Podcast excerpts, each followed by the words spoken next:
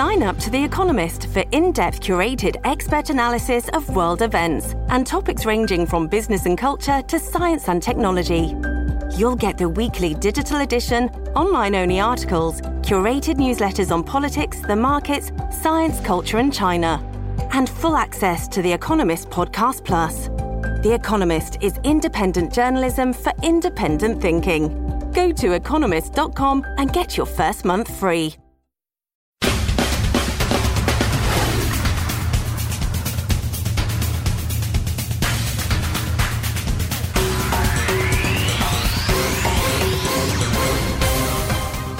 Welcome to Independent Americans.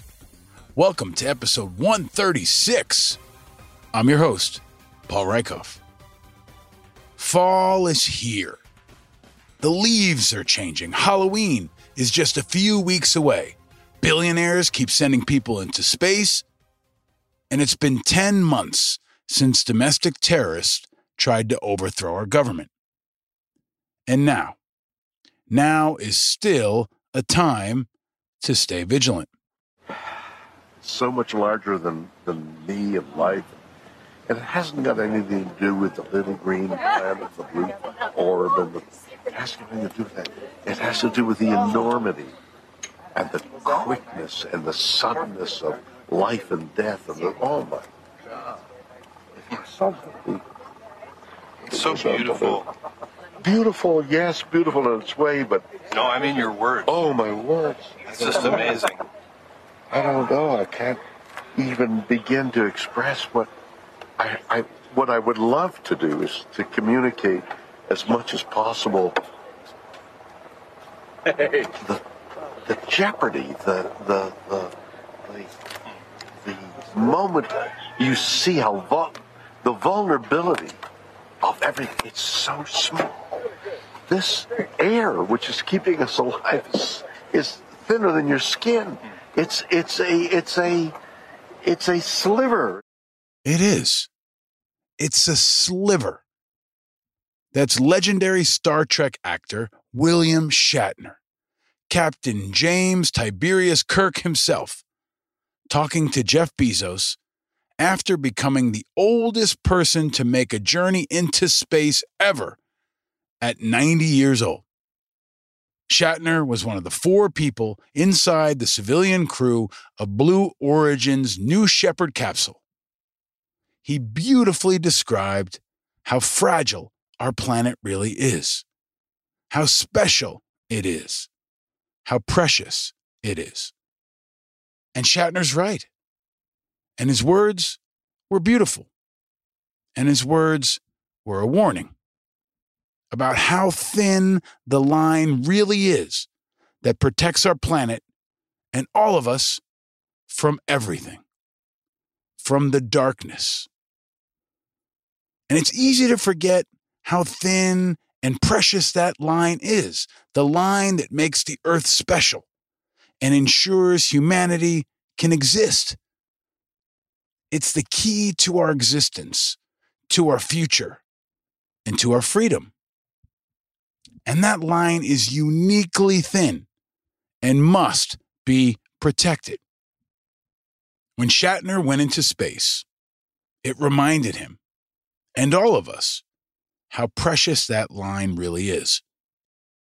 Just like the events of January 6th reminded all Americans of how precious the line is that preserves our uniqueness and freedom as Americans.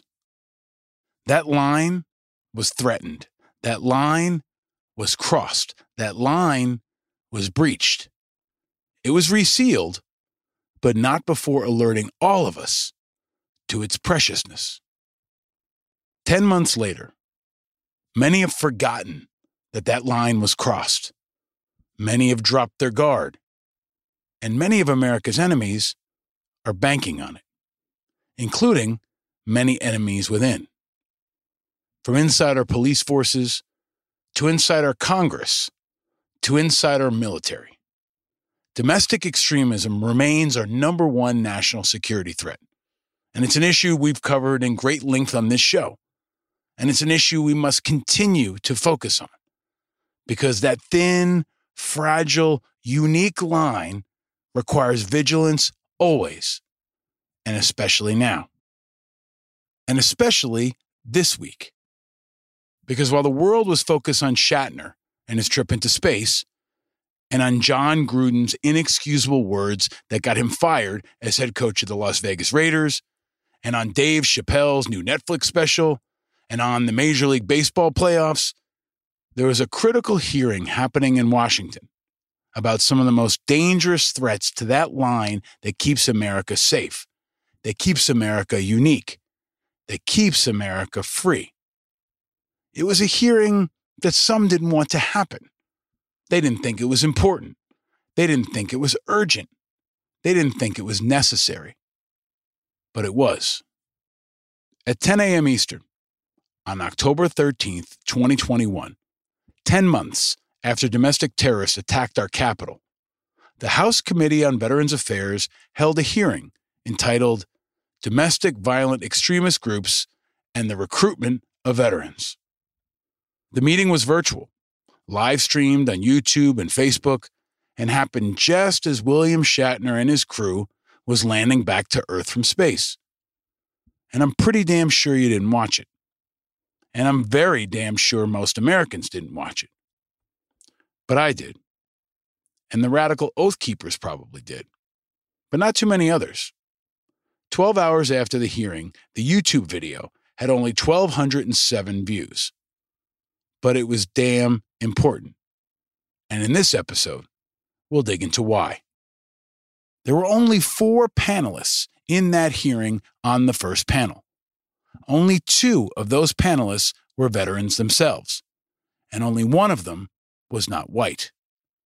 And we'll talk to him in this episode because his voice is one you need to hear.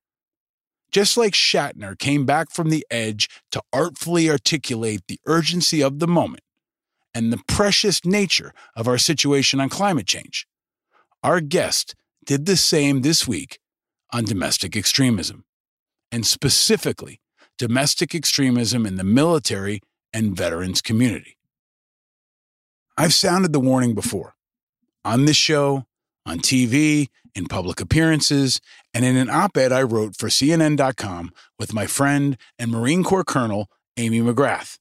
We wrote it back in February, just one month after the insurrection attack. And we warned that America's military needs to confront the enemy within. The military is still the most respected institution in America, but that respect is not a given. The politicizing of our military under the Trump administration and the growth of right wing extremism among veterans are serious threats to that national admiration. Veterans made up roughly 20% of the people arrested in relation to the violent insurrection at the Capitol on January 6. That's a much higher percentage than the 7% of veterans in the population as a whole. These domestic terrorists who attacked our democracy included men and women, officers and enlisted, spanning almost all the service branches. As a nation, we've got to face the hard fact that there may be a systemic problem here the nature and depth of which is yet to be fully understood. The threat is urgent, but it's not new. There have been signs of right wing extremism in the military for decades, and these real warnings were politicized and not much was done. And for the past decade, far right extremist activities have surged, and the problem got worse under President Mayhem. Trump consistently used racially coded language and other dog whistles. And he encouraged and grew extremism nationwide, including within the military and veterans community. And so, among the national security threats we face, this is now the most pressing. Right wing white supremacists and extremists were behind two thirds of the terrorist plots in 2020. Since 2016, They've executed more attacks than any other domestic or foreign threat. And there are few higher priority recruits for extremist groups than American men and women who've worn the uniform. But for the last decade, even as these facts were revealed, many Republicans and some Democrats downplayed the threat. Some even suggested that identifying veterans' involvement in violent right wing groups was unpatriotic.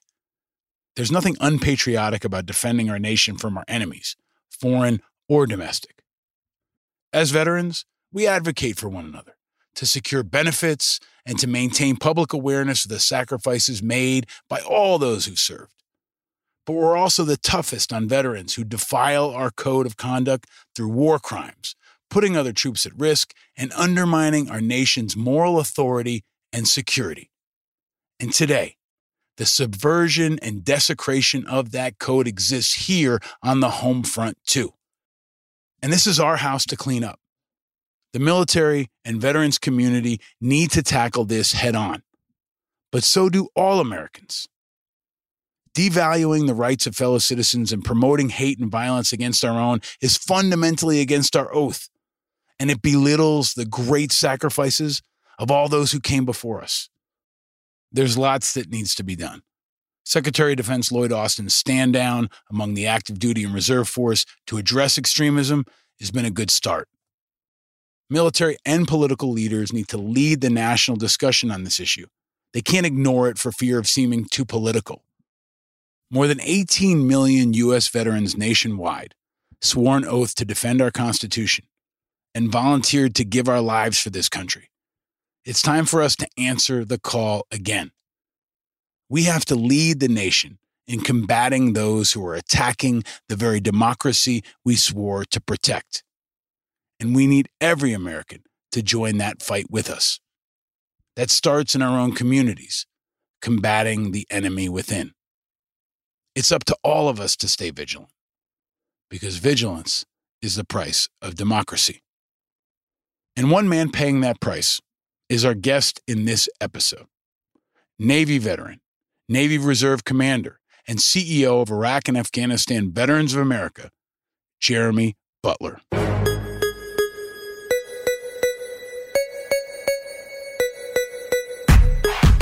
Jeremy grew up in Illinois, and he went to Knox College in Galesburg, Illinois.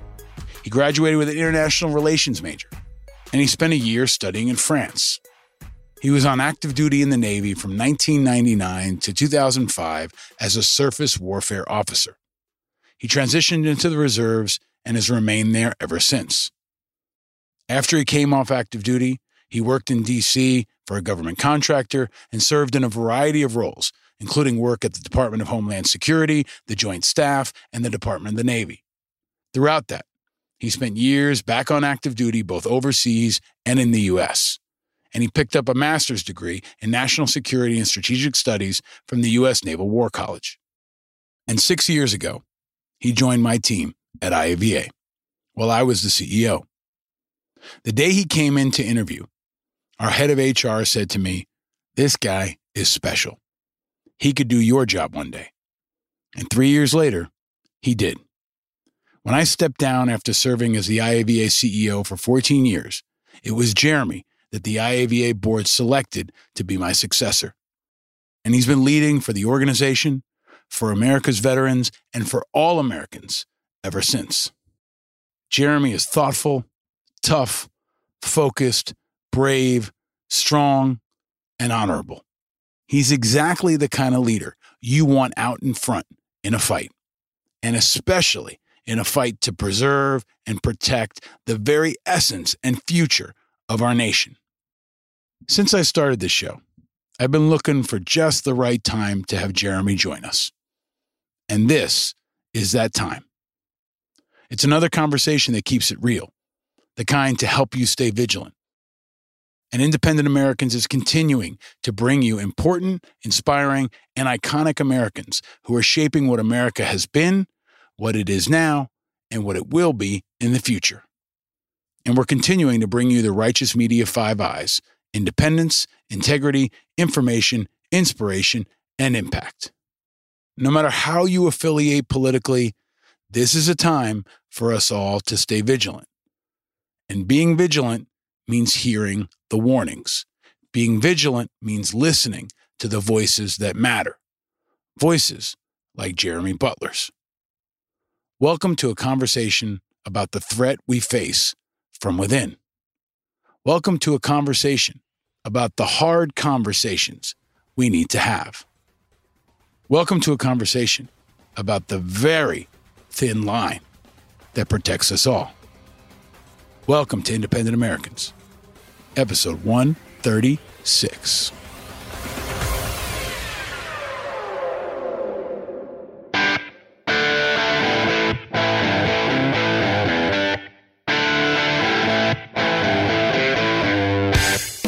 Ladies and gentlemen, independent Americans around the country and around the world. Uh, we have a guest this episode that I have been looking forward to finally having on this show, and this is the moment. He is, I think, one of the most important voices in America on any issue. He is a man I've been honored to know and work with for quite a while right now. He is in my old job, which I think is a very important job for many reasons right now. And he's also one of the hardest working, most dedicated patriots that I know. Finally, on the Navy birthday, the great and powerful Jeremy Butler joins us on Independent Americans. Welcome, my friend. Well, thank you very much. The, the great and powerful. I, I think that's the first time I've ever been called that, uh, but I can I can work with that. And it is an honor to be here on the Navy birthday. I'm embarrassed that I had to be reminded uh, by an Air Force veteran today that it was the Navy birthday. That shows you how much my mind was in other places uh, that I overlooked it. Well, you have been rightfully uh, focused on other things. And uh, as, a, as a testament to your dedication, we're recording this uh, on Wednesday night. You're still at the office, which is where you and I spend a lot of late nights together doing the important work. Um, I want to get into the very important testimony today on extremism. I want to talk about the GWOT Memorial, burn pits, Afghanistan, all those things that you and, and the great team at IAVA are very focused on. But before we get to that, uh, I ask everyone, where are you and how are you? Where are you, you know, geographically? Where are you now? And, and how are you after this wild, you know, 18 months of pandemic and everything else?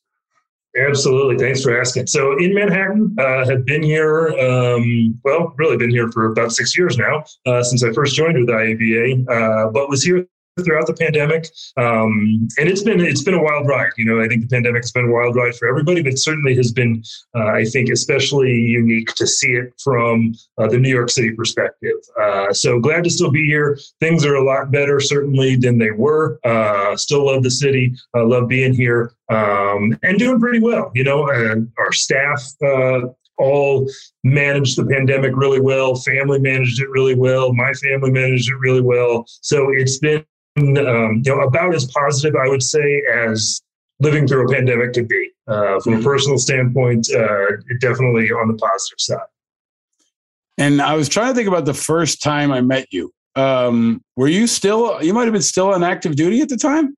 I was. Yep. I, I remember. It was probably much more clear to me than, than it would have been to you. But yeah, I was uh, in DC, was on orders as a Navy reservist. I was back on active duty as a reservist, working at the Pentagon for a year. Uh, uh, my wife uh, was already up here in New York. We had made plans to move to New York from DC. Uh, she found a job first and was up here. I still had a few months to go on my orders, uh, but had connected with uh, your DC team at the time, because that's where I was. And then they were good enough to recommend that we connect. And so I made a trip up here. Uh, it was probably, you know what, actually, it was just over six years ago because I started in IAVA uh, in November of whatever six years ago was, 2015.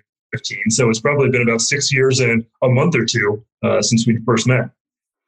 And you've been kicking ass ever since, and especially uh, since I left. I am very happy and, and honored and proud to say that I think you've taken the organization and the work to much greater heights than I did, and and I think we could have imagined. But the events have also come to you in ways that I don't think any of us could have anticipated.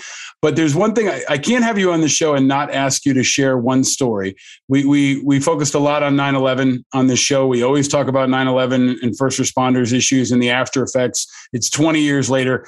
We we did my celebration of life dinner a few times together, and you yep. share. I thought it was a really fascinating story of where you were on 9/11. Could you share with everyone where you were 20 years ago on 9/11? Yeah, so I was on my first deployment as a Navy ensign. You know, I joined the Navy in '99. Um, wanted to join the Navy, see the world, travel around, have four years of fun and adventures, and then go on to do something else. Um, and on my first deployment, you know, I was on a counter narcotics deployment. Uh, my ship deployed with a Coast Guard detachment, so we were doing a counter narcotics deployment off the coast of um, South America on 9/11. And so woke up uh, that morning to go on watch, uh, and I remember uh, heading up to the bridge and passing someone coming down that just said you know, a plane just hit the World Trade Center. And I don't know how he learned because it wasn't as if we had TV on at the time. Um, but, you know, as with many other people, I heard it and thought, boy, what an idiot pilot, you know, assuming some little Cessna uh, with a novice pilot uh, doing the wrong thing. Um, and so went about my day until you know i don't remember exactly how much longer it was but uh, it was probably once the second plane hit that the rest of the ship we really realized what was going on um, and so our deployment continued but for me it was somewhat uh, unique because i think i was the only person that had a connection to New York City, a direct connection, uh, which was that my then girlfriend, now wife, uh, was at grad school uh, here in the city. And so, uh, luckily, my captain was good enough to let me use the satellite phone. So I had to head up to the to the top weather decks. And I remember standing up there for a while trying to get through to her. And again, as with many others, couldn't get through, couldn't get through. Um, and I think I eventually had to call her mother, uh, who was in Wisconsin at the time, uh, and connect with her to find out that she had talked to my wife, uh, who was fine. Um, and but then it was not for three or four months before we returned to the U.S. We continued on our deployment. We thought that we might get rerouted to the Middle East or something like that, but uh, for whatever reason,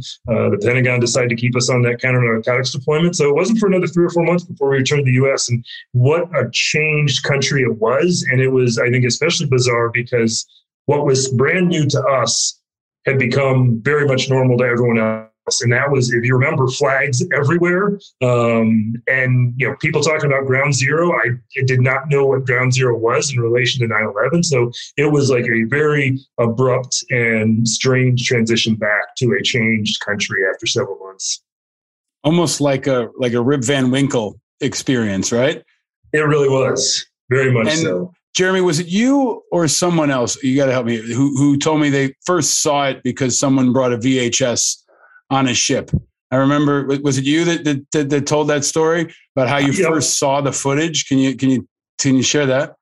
Exactly. I, it's it's it's it's especially interesting because because of the 20th anniversary, I was reconnecting with some of my shipmates from that deployment, and we were reminding each other of some of the memories and things like that, and remembering where we were specifically on the ship. But that was one of the things was we had a satellite TV, but in order to get reception, you had to be within I don't remember how many many miles of the coast. And we obviously weren't always there. We were out and about. So one of the things that we did was we got VHS tapes of you know CNN broadcasts and things like that from other ships that would be brought over, and we would watch them uh, to kind of catch up on on everything that was going on when we were outside of satellite TV range. And it's just again another bizarre throwback to times when things were not as technologically advanced, and and to many people's misconceptions, you know, Navy ships are not particularly high tech many ways. These are ships that were built and designed like 20 years ago, and then they're finally created and out there. And so, yeah, very analog in many ways.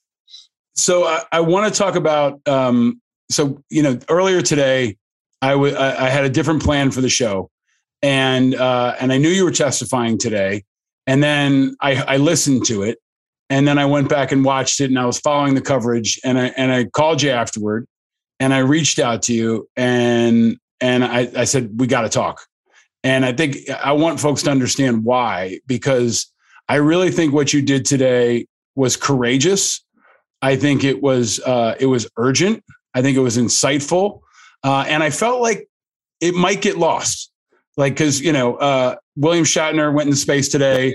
You know, there are other things happening, and this really important testimony was happening below the radar. So, part of why I wanted to have a show is so I could pull things up that people might have missed. And I want to go into your testimony, which was before the House Veterans Affairs Committee today on, on extremism in the veterans community. But staying with that issue of technology, you've been doing something over the last you know couple of years that's pretty unusual. You've been testifying before Congress over Zoom, right? So to take this full circle, you know, you were getting VHS reports about how the, the towers had gone down. Now it's 20 years later. What is it like to testify before Congress on Zoom? What is that like? it's a good question. So I had, you know, the the, the honor to testify a few times pre-pandemic, uh, and then get the change to, to post-pandemic. And there's definitely many positives. I think it's easier. You know, I don't have to travel down to DC. There's, you know, it's just easier to schedule it in. Uh, you don't have to wear pants. All those good things that come with it. Um, and from a from just an ease standpoint, it's nice because you can kind of have more notes. You know, I've got my testimony up on the screen, literally in front of me, so I can be looking at that. Um, so there's definitely some positives, but the negatives I think were brought into full effect today. We can get into those, but I think some of them are that it's a great opportunity when you testify in person to look at members of Congress in the eye, to, to see them, seeing you, know that you're a real person, and to talk about these issues. I mean, that's what uh, I love about what IAVA does. You know, you started, it, we bring veterans to DC to go into members of Congress's office and to talk to them about why these issues are important, to bring people in who've been affected by the things we're talking about and to connect directly with members from whatever party uh, they might be. And that's very effective because they understand that this is a real person bringing them to us. And you get that when you testify in person. With Zoom, unfortunately, you lose that. And I think that was evident in today's hearing. Um, you know this. The House and Senate Veterans Affairs Committees, I think, are one of the places where there is generally good bipartisan work and a level of um, positive discourse that happens. And unfortunately, that seemed to fall right off the rails today with, with the way the testimony went. And I think a lot of that was because we were separated by, you know, video screens and asked after some people asked some of their questions or made their statements, they were able to just turn off their video and it was sort of like they weren't there anymore. They didn't have to mm. look at me. So I want I want to pull that apart because I think it's really important to understand um, kind of the drive-by legislating that can be done right now. And and you know, there's some controversial members on the committee right now.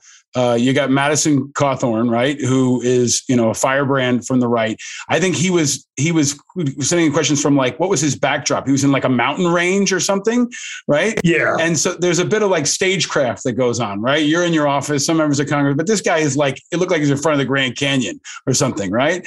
But but when we got to the substance of it, um, this was a hearing that was supposed to happen a while ago, right? To explore what what's happening with veterans and extremism, right? And we know now, I think it was 66 or more of the folks that have been arrested in the January 6th attack were veterans. I've written about it. We've covered it on the show. We've talked to, you know, Admiral Mike Mullen and others.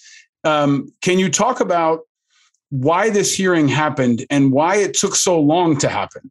Because it seems like it kept getting delayed.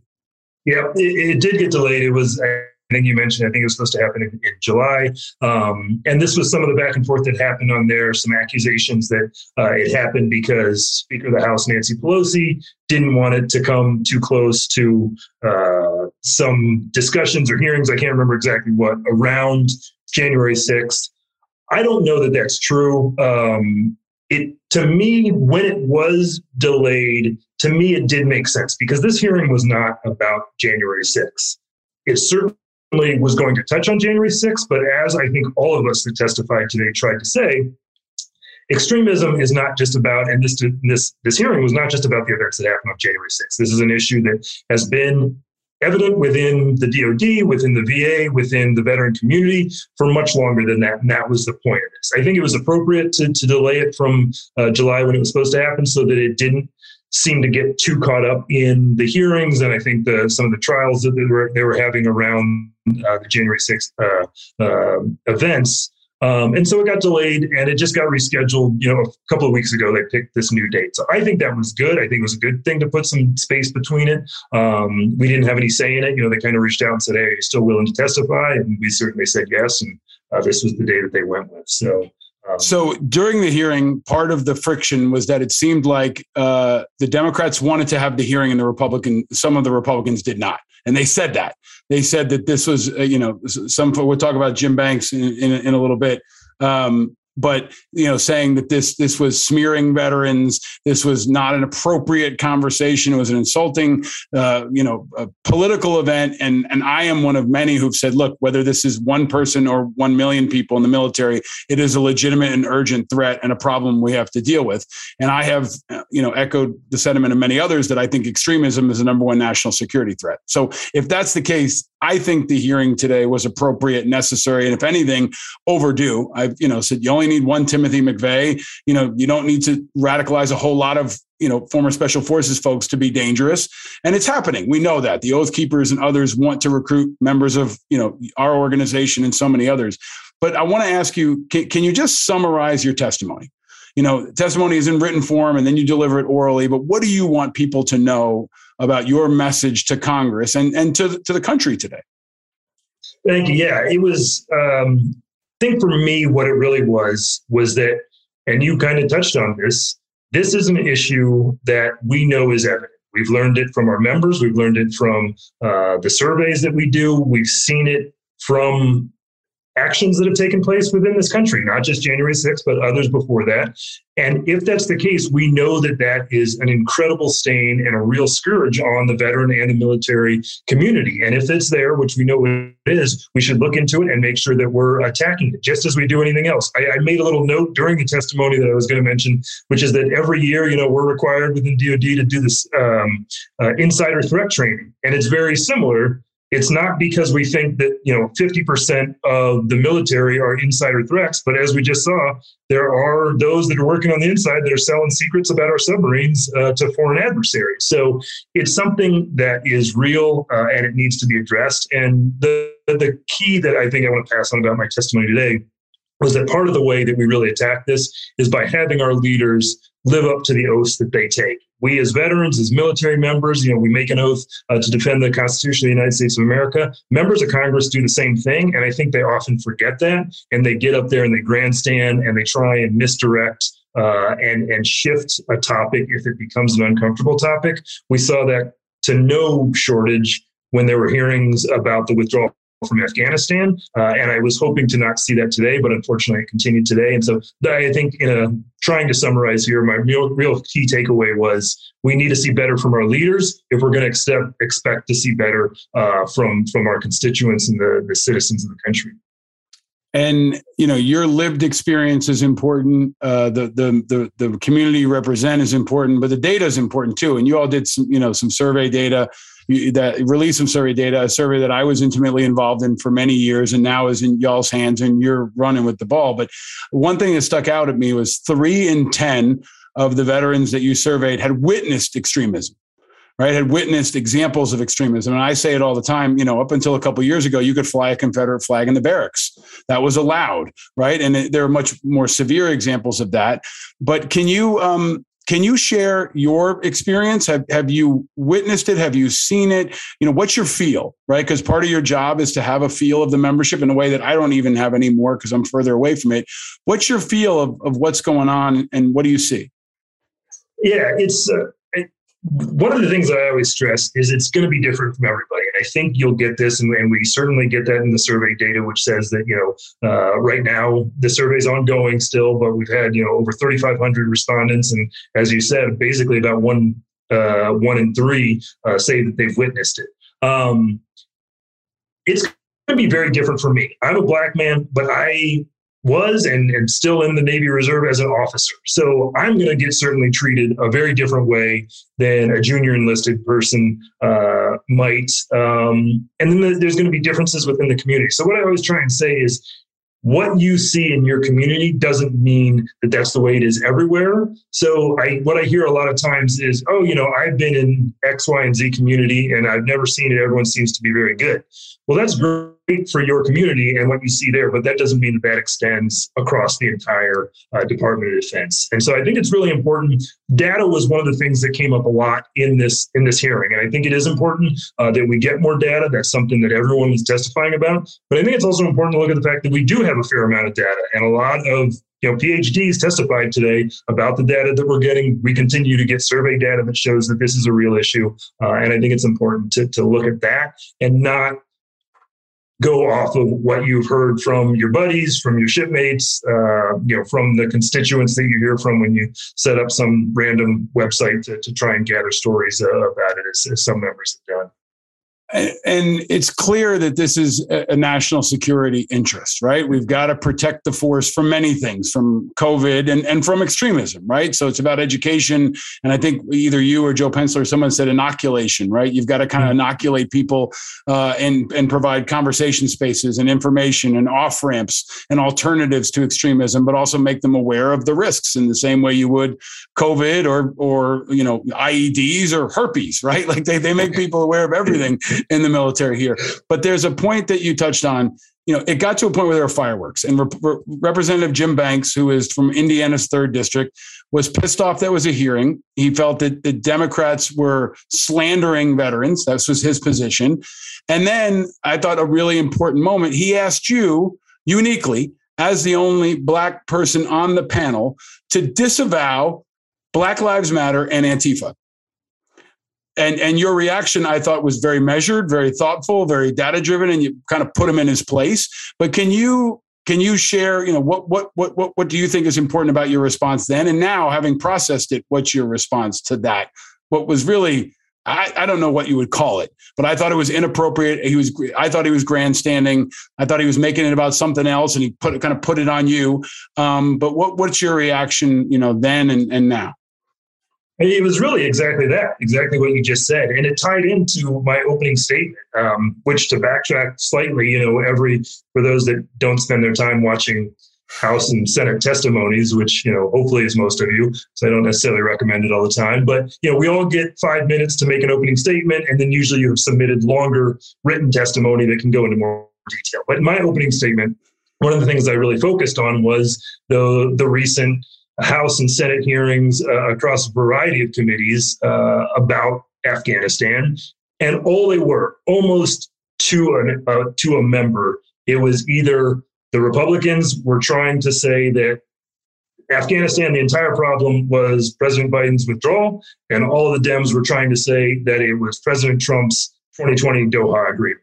Like, if that's all you listened to, you would have thought those were the only two events that occurred in 20 years of war in Afghanistan. and so my point was we need to stop doing that. We need solutions. We need answers. We need to look beyond that. We need to stop grandstanding and just trying to uh, draw um, talking points that, that say it's the other party's fault. And then it seemed like he went and did that exact same thing in his line of questioning. It was don't look at what this hearing's about. I'm going to ask a question about something that's tangential. It's whataboutism. It's things like that. And that was really frustrating to me. And it was also, frankly, it was kind of a watershed moment for me because up to this point, it's always been rather collegial when I've been in these hearings. You get questions, you might get pushback on positions that we have, and I totally understand that, but it's never really kind of turned personal somewhat until today. Uh, and so it, it kind of caught me off guard, um, but hopefully I, I, didn't get as red as I am realizing I am now. Um, I'm looking at myself in the Zoom and realizing it's getting warm in this office here. I apologize if anyone that's watching. Uh, nothing is wrong with me other than it's the end of the day. I'm getting worked up talking about this. I and I think understandably so. Um, you, have been putting, you know, your heart and uh, and your voice out there for a long time now, and I thought that today was really important because at one point he said something like, Can you explain why the Biden administration hasn't labeled, I'm, I'm paraphrasing, why sure. they haven't, let, you know, focused on Antifa and Black Lives Matter like they have on veterans, right? And you said, I don't work for the White House. you know, that's not my job, right? But but uh, you know, so often, and he's a good example. They're looking for a soundbite. They're looking for a clip. You know, they want to make, they want to use you as kind of a punching bag for something they're trying to do.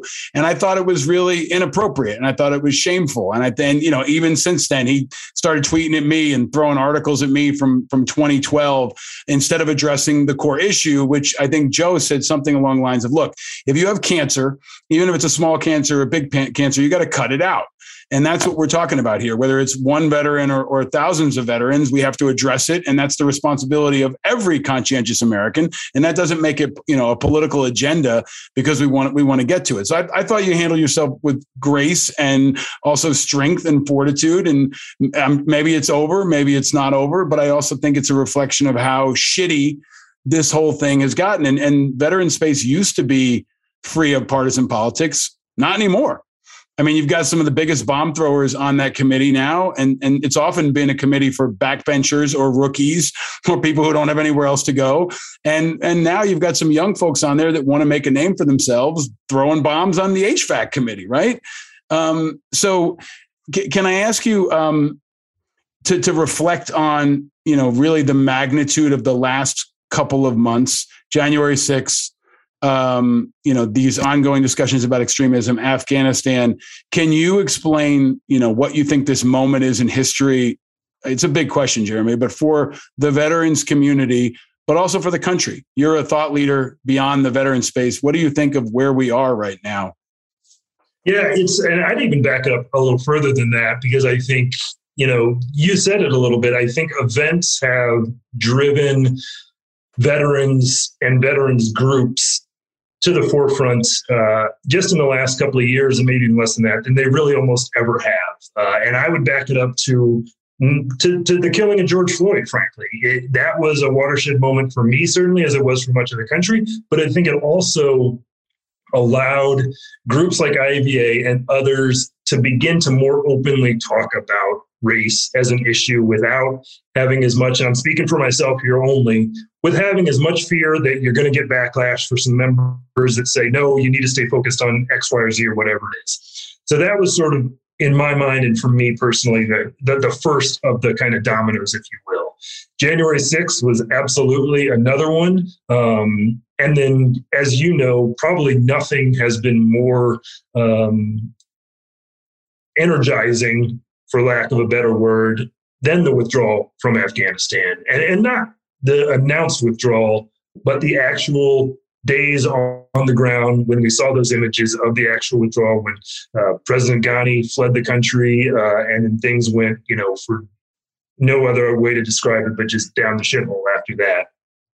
These events, I think, have really brought the country uh, looking to and wanting to talk to veterans and veterans groups uh, about their thoughts and their feelings and things like that. Uh, maybe unlike any other event, and you know, you were leading this organization for many more years than I was, but uh, to me, those those are kind of those three events that really have stood out and, and driven us into the spotlight in good and bad ways, uh, like few others have. Yeah, and I think it's become kind of a conscience call moment. And we've had so many people on my show that have had connections to the veterans community and even to IAVA. We had Kristen Rouse on, we had Matt Zeller, even going back to Colbert. You know, we had Colbert on on on this show, um, and he went to Iraq. We lost, you know, General Odierno this last mm-hmm. week, and I remember that moment where General Odierno, you know, was always uh, I thought down to earth and and uh, and strong and thoughtful and kind. And you know, he was also you know down for a good joke, and he shaved you know Stephen Colbert's head. But there there all these moments where I think we used to hope we could. And when I ran the organization, frankly, we were kind of outside of the mainstream of politics, except occasionally. Now, and some of this I think, frankly, is that Trump has politicized the community in such a way that now General Milley is a household name in the same way Dr. Fauci is, and, and everything from COVID to George Floyd, the military has become a conscience, but also kind of a canary in the coal mine. So when when you look ahead, um, what do you think is the most important for people who aren't tracking on veterans issues? What do you think are is is the most or the most important issues that are bigger than veterans that veterans are focused on?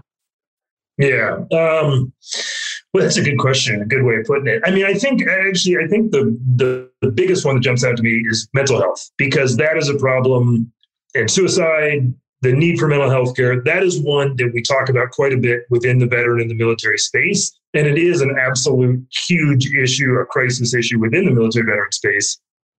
But it's a crisis issue for our entire country. Uh, and when we address one community, we're helping the other. And I think that is one where a lot can be done to help the, the veteran, the military community by helping ourselves. There's just not enough mental health care providers anywhere in this country. Uh, there's still plenty of stigma about talking about it. Uh, you know, as a black man, you know, I think I can say there's plenty of stigma within the black community still about talking about it. And then when you get into the black veteran community, you know, it's potentially even worse. And so I think maybe it's healthcare overall, just to broaden it up a little bit, mm-hmm. because then you're bringing in toxic exposure and burn pits and all these things, and it's not getting the healthcare that we need. And when you do finally get to a point where you don't have a choice anymore, it's incredibly expensive. You know, when that cancer finally shows itself and you can't keep just, you know, getting by, now it's going to literally ruin you and your family because it's going to cost you everything in order to get the treatment that you need.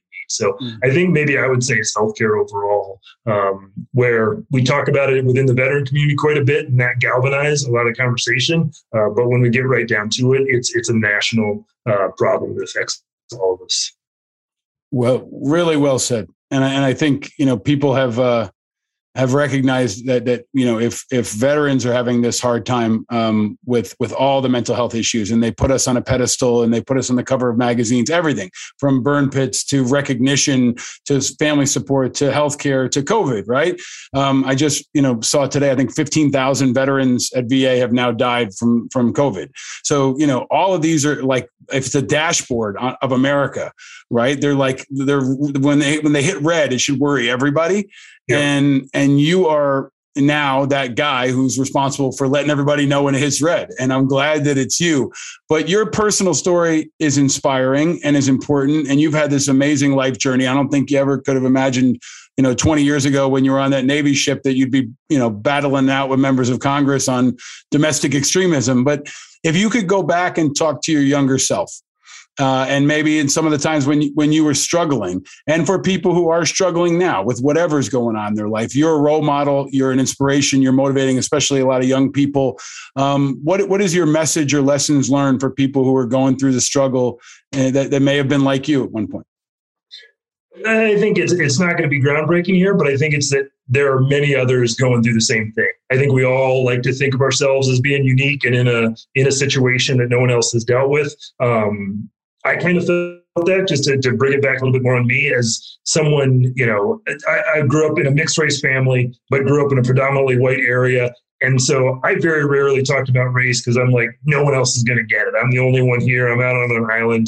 But that's not the case. There were certainly people around. There was plenty of people to talk to. Uh, and I wish on that issue and many others, I wish I had felt comfortable talking about it sooner and earlier um, because I think that that is just helpful uh, regardless of what you're talking about. And so that's what I'd always say to others is that no matter how um, unique you're feeling, uh, the reality is there's probably a lot of people around you who are going through something that's at least similar and is going to be a good person to talk to uh, about it, and that's going to help. Mm you uh, you continue to help. We say on this show a lot. Look for the helpers. I hope you, you'll stick around for a little extra for our Patreon members. I'm going to ask you about uh, your, your, your favorite drink and your first car and some other stuff that we used to put in the meat of the show, but we're saving for our Patreon members now. Um, but as you think ahead to Veterans Day, um, is there is there a message or you know you're you're now the guy kind of putting out there the call to action. Is there a is there a call to action for folks as veterans day approaches in in less than a month? I think so. It's it's it kind of ties into the things that we've been talking about. You know after the events uh, and the way afghanistan ended it's it very much colored the 20th anniversary of 9-11 um, we're now, you know, we've hit the 20th anniversary of Afghanistan, and now we're approaching Veterans Day. I think it's a, a challenging time for a lot of veterans. Um, I would remember and call on you that your service mattered and you still matter. And we were saying this, you know, get out there and continue to do good because there is still so much work to be done. Uh, you've hung up the uniform, but there's still tons to do. And, you know, my big thing is to try and partner. Someone said this, and now I've co-opted it and said it a lot in the last few days. Um, do what you do best and partner for the rest. And that's what I'm trying to do. Yeah, there's a lot of great organizations, a lot of great veterans organizations out there. Get out, get motivated, um, and and and help. And I think by doing that, you're going to help yourself. And so I think this Veterans Day is really kind of a rallying time because it has been a tough few months uh, for everyone in our community. And this is a time to get out there and really reconnect with others, especially with the COVID. Uh, it's yet another reason to get out and reconnect. So get out, reconnect, and, and find a way to continue serving your country. Well, that's what you've done from the moment I've met you and ever since. And I and one of many who are extremely grateful for your continued service. The job you have is a very hard one. I know that. Um, but I also have been inspired by your leadership and your voice and your personal courage, and you embody the best of what not only our community but this country is all about. And uh, I, I, over the last couple of months, especially, you've been masterful in in helping the country through it. And I know you will continue to do that in the days ahead. I'm honored that you're a colleague and a friend, and uh, I'm one of many that are just thankful that, that you're out there leading on behalf of all of us, man. So thank you for all that. And thank you for finally joining me on the show on, on the Navy birthday, even if I had to keep you late at the office one last time. no, th- I got to say thank you because, hey, you started this organization years ago and built it up into something incredible. And frankly, allowed me to meet a wide range of incredible people. Um, you know, we talked about it a lot. The IAVA community is, is massive and it is made up of some really incredible people. And uh, even folks that were part of the organization and then left before I got here, I have now gotten to know and really become good friends with. And that's because you did an incredible job of, of building this organization into the powerhouse that it is and, and bringing on board some incredible veterans and civilian supporters uh, to really make it all happen. So thank you for taking a chance on me, you know, six years ago. Because uh, you talk about, you know, I didn't expect to still be in the Navy 20 years ago, and I certainly didn't think that six years later, after my first day uh, with IAVA, that I'd be uh, where I am now. Well, outside of uh, marrying my wife, one probably one of the best decisions uh, I ever made was uh, giving you the ball because you're, you know, you're you're the quarterback now and you're leading us all, and uh, it's always a team game. But to know that you got the ball is is uh, is really you know lets us all sleep a little better at night and also inspires and motivates us. So, to be continued. Thank you for all you do. Uh, I'm going to keep you over for Patreon for a couple of extra rapid fire questions, and then finally let you get some sleep uh, before getting back at it tomorrow. The great and powerful Jeremy Butler. Thank you, my friend. Stay vigilant. Thank you, Paul.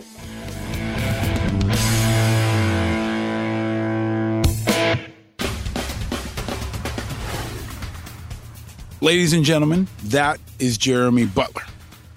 Remember the name. You'll hear it and see it again. He's out in front and holding the line, along with an incredible team at IAVA now and always. Jeremy is a rising, important, and critical voice in the American conversation. And he's a true helper. Always look for the helpers. There will always be helpers, you know, even just on the sidelines. Because if you look for the helpers, you'll know that there's hope. My deepest thanks to Jeremy for joining me. Please follow him on Twitter. Go to IAVA.org. Listen to everything he writes and everything he has to say. And a big shout out to the entire team at IAVA that works alongside Jeremy every day doing the important work. And my thanks to Jeremy especially for giving the brave and important testimony this week. And when assholes, haters, and enemies come at him, stand up and have his back because he has ours. My thanks again to Jeremy and the whole team. And of course, my thanks to my wife and my two boys. We had an amazing long weekend. We spent it in the mountains and all over the place. We went for a long bike ride. We put the boys in the back of a trailer and we rode for a long ass time. We went to soccer and we went to a fall festival. And my wife and I celebrated our seventh wedding anniversary by going to monster trucks in upstate New York. Look, if there was ever a better example of how awesome my dear wife Lauren is, it's that she wanted to be there at a low budget monster truck event outside of Albany, across from a cemetery and a stop and shop with our little boys for our anniversary above anywhere else. I'm a lucky man and I'm a grateful one. And I want to wish my wife a very happy anniversary. You're a true superstar, and I'm forever thankful. And to the rest of you, Never say no to a blind date. You could end up meeting your soulmate. I did. A soulmate who even endured monster trucks on her anniversary. Now, it was monster trucks with a Z, not monster jam. It was monster trucks. And it was interesting. If you've never seen monster trucks, it's good. There's Avalanche and Ballistic and Girl Power and Tyrone the Terrible and Ghost Rider. And they had a human cannonball, which was kind of uneventful considering the buildup. But it was monster trucks and it was thousands of people in a fairgrounds and it was not Monster Jam, but it was monster trucks. It's kind of like minor league baseball for monster trucks, but less good. But it is monster trucks, and in my view, any monster trucks is good. So shout out to my boys and my wife and to Monster Trucks with a Z for showing us a hell of a good time and for helping us celebrate our anniversary in a very unique way. My thanks and shout out, of course, to our fearless Patreon members. And I want to welcome a new patron, Andrew Morrison. Andrew, thank you so much for having our back. And thank you to all of our other Patreon members. You support the fight. And if you go over there now to Patreon, you will get extra content with Jeremy Butler. He gives you a great car story and a book recommendation. And we will do a virtual cocktail hour soon. I promise. It is coming. But my deepest thanks to Andrew and all of our Patreon members who help support this show and keep the fire coming. If you're not in the movement, you can join our growing insurgent army of independents for exclusive access and events by becoming a member of the Independent Americans Patreon community. Go to Patreon and search for Independent Americans and you can find us. You can join my friend Andrew Morrison for just 5 bucks and get access to our events, our guests, merch discounts and exclusive content like our extra conversations with every single guest on this show. Go check it out. My thanks, of course, to the Righteous Media team, creative Chris Rosenthal, brilliant Bill Schultz, and precise Paula Hernandez. If there were three people I had to go into space with, it would be you three. You make this show possible, and you make all the Righteous Media shows possible. Of course, be sure to check out Everybody and Their Mother Has a Podcast and The Firefighters with Rob Sarah. New episodes of Everybody hits every Wednesday, and new shows from me on Thursday, and then Rob Sarah and The Firefighters going strong every single Friday. Listen now anywhere you get your pods, or you can go to righteousmedia.us for more. They're all 100% free. Spread the word, join the growing righteous family anywhere you get pods or at righteous.us. If you love this show, please support us. Go to the Apple Podcast Store and give us five stars. Be sure to subscribe for free and share. You can share it with three people. Imagine you were going up in Blue Origin and you were William Shatner and you got to pick three people to go with.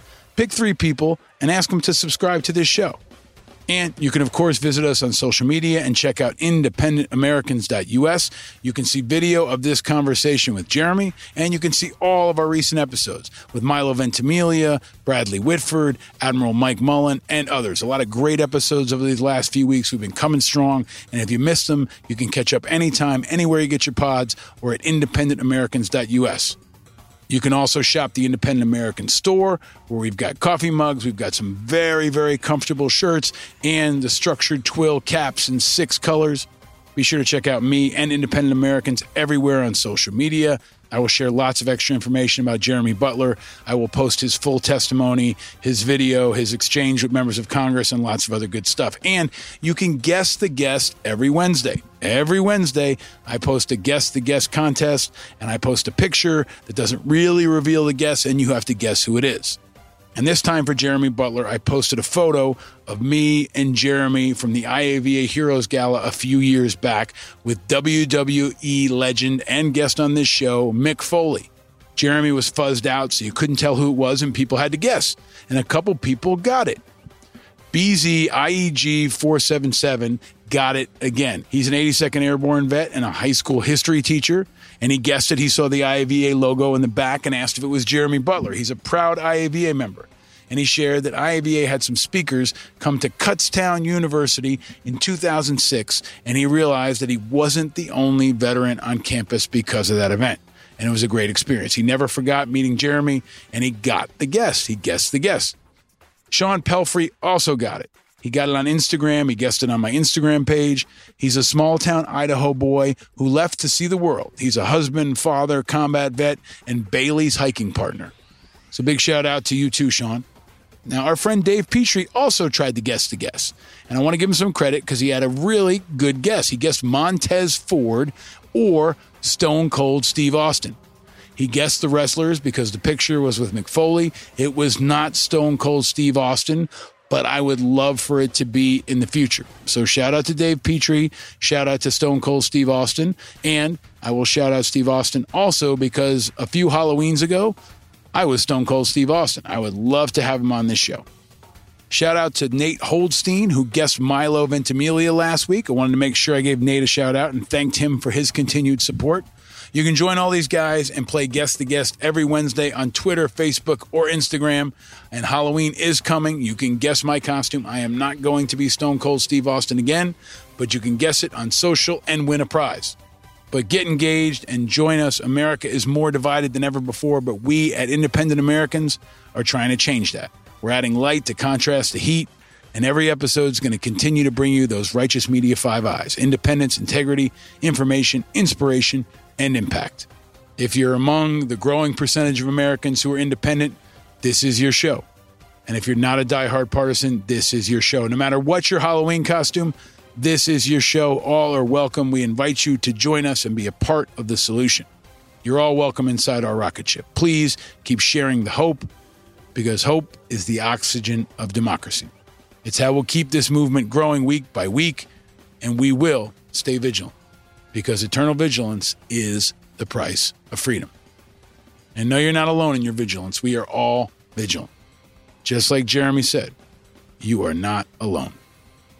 Here on Earth and up in space. This time of year, I don't know if it's true where you are, but where I am, the stars have been amazing. And for the last few months, you can see Jupiter. It's been bright for weeks now. Every night I look up, and unless it's cloudy, I can see Jupiter. And the boys and I go out and look at Jupiter, and sometimes we can see Saturn too. And it's a reminder of how far we've come and how far we've yet to go. And as the great William Shatner reminded us, we can only get there together. And we are all in this together. From William Shatner to Jeremy Butler to my dear wife Lauren to the great General Ray Odierno that we lost this week. All across this country and even into space, we're all in this together. I'm your host, Paul Rieckhoff. Thanks for listening. And stay vigilant, America.